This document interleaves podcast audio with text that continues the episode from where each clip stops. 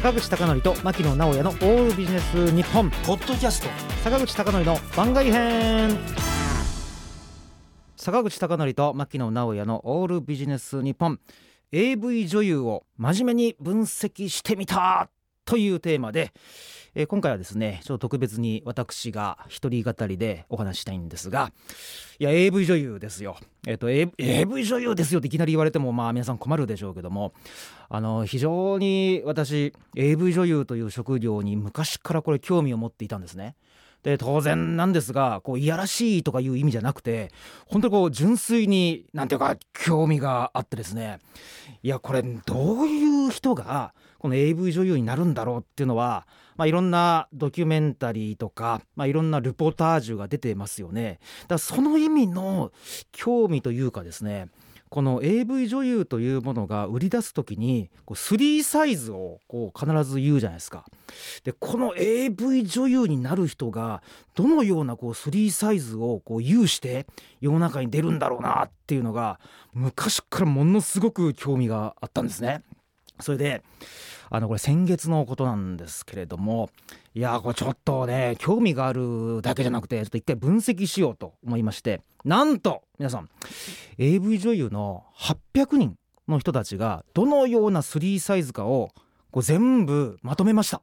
で、まとめてこれExcel にこう全部転記していったんですね。皆さんちょっと考えてもらいたいんですが、40を過ぎた男性がですね、800人の現役の AV 女優の3サイズを調べて Excel に転記するというのが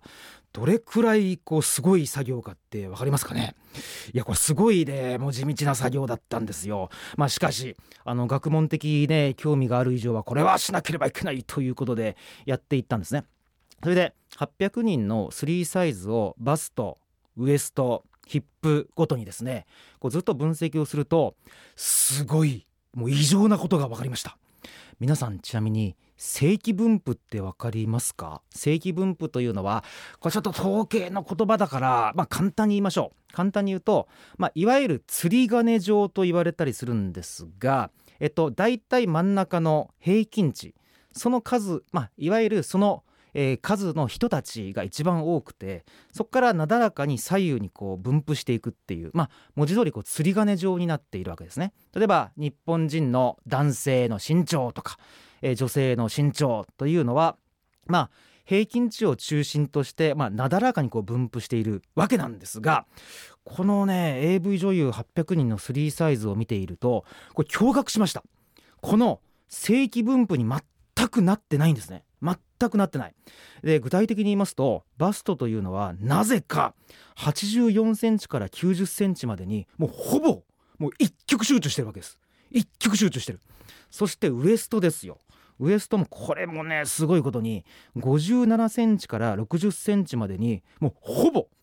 集中してるんですね。で、ヒップは、やや分布はですねなだらかなんですが、それであっても83センチから87センチ、9センチぐらいまでにほぼこれ集中してるんです。これは通常の人間の生物学的に言うとありえません。ありえない分布なんですよ。ありえない分布。さて、ここまで聞いた皆さん、ちょっと誤解してるんじゃないかと思うんですが、AV 女優が嘘ついてるっていう風に感じた人いるでしょ。そんなはずないじゃないですか。あんな真面目な女性たちが嘘をついてるわけはない。したがってこれはこう考えるべきです。なぜか特殊な分布をしているのは、そのなぜか特殊なサイズの方が宇宙の、あるいは聖書の導きによって AV 女優になったという風に僕は考えるべきだという風に思ってるわけです。なのでこの分布は本当にすごいなと思うんですけど、例えばね、ウエストですよ。ウエスト、皆さん58センチってどれくらいか分かります？これ成人男性が聞いていらっしゃったら、ご自身の手のひらをこうやって見ていただきたいんですが、手のひらの親指から小指までが約20センチなんですね。ということは手のひらをぐーっと広げて、そのたった3つ分しかないんですよ。いやこの細さで、そしてバスト、いやこれはもしかしたら、人間というか男性というか人類というか、それらの欲望が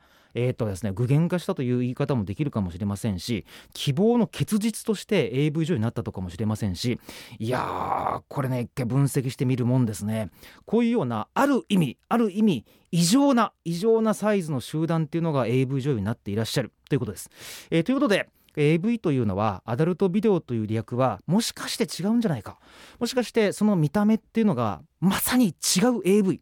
アーティスティックビジュアルとでも言うべき AV 女優という名前に変えた方がいいんじゃないかということで、令和4年のですね AV 女優を真面目に分析してみたというテーマで一人語りお伝えしました。